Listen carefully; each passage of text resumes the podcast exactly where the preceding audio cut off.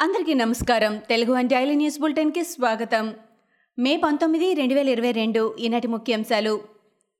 YCP ప్రభుత్వ పాలనపై ప్రజల్లో తిరుగుబాటు వచ్చేసిందని ఇక ఎవరూ ఆపలేరని టీడీపీ అధినేత చంద్రబాబు అన్నారు. బాదుడే బాదుడు కార్యక్రమంలో భాగంగా కడపలో పార్టీ కార్యకర్తలతో చంద్రబాబు సమావేశం నిర్వహించారు. బాదుడే బాదుడుతో వైసీపీ ప్రభుత్వం రాష్ట్ర ప్రజలపై మోయలేని భారాన్ని మోపిందని ఆగ్రహం వ్యక్తం చేశారు. మహానాడుకు ఒంగోలులో స్టేడియం ఎందుకు ఇవ్వలేదని ఆయన ప్రభుత్వాన్ని ప్రశ్నించారు. తెలంగాణలో తడిసిన వరి ధాన్యాన్ని కూడా కొంటామని ఈ విషయంలో రైతులు ఆందోళన చెందాల్సిన అవసరం లేదని సీఎం కేసీఆర్ స్పష్టం చేశారు.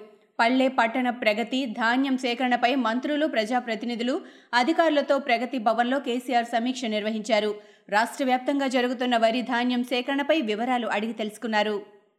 కోనసీమ జిల్లా పేరు మారనుంది. ఆ జిల్లా పేరును డాక్టర్ బిఆర్ అంబేద్కర్ కోనసీమ జిల్లాగా మార్చాలని రాష్ట్ర ప్రభుత్వం నిర్ణయించింది.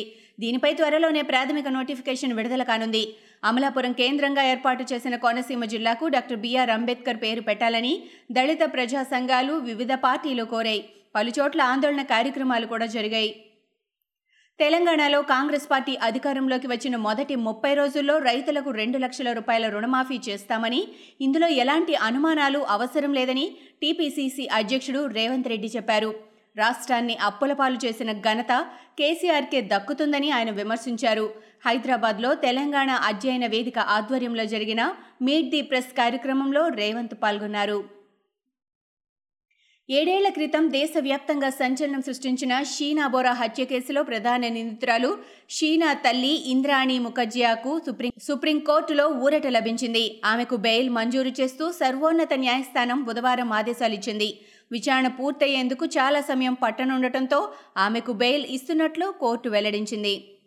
సీఎం జగన్ పాలన తుగ్లక్ కూడా నవ్వుకునేలా ఉందని వైఎస్ఆర్ జిల్లా కమలాపురం మాజీ ఎమ్మెల్యే వీరశివారెడ్డి ఎద్దేవా చేశారు. కేసుల నుంచి బయటపడేందుకే రాజ్యసభ సీట్లు అమ్ముకున్నారని ఆరోపించారు. నిరంజన్ రెడ్డి ఆర్ కృష్ణయ్య ఏపీలో ఏ జిల్లాకు చెందినవారని శివారెడ్డి నిలదీశారు. వైసీపీలో రాజ్యసభకు అర్హులైన నాయకులు లేనందునే తెలంగాణ నుంచి తెచ్చుకున్నారని విమర్శించారు. ఏపీలో పూర్వస్థితి రావాలంటే టీడీపీ అధికారంలోకి రావాలని ఆ పార్టీ రాష్ట్ర అధ్యక్షుడు అచ్చెన్నాయుడు ఆకాంక్షించారు. గ్రామాల్లో వైసీపీ నాయకులను ప్రజలు అసహ్యించుకుంటున్నారని ఆయన చెప్పారు. జగన్ ప్రభుత్వం ఏం చేసిందని ప్రజలు వైసీపీ నేతలను నిలదీస్తున్నారని వారికి నాయకులు సరైన సమాధానం చెప్పలేకపోతున్నారని విమర్శించారు.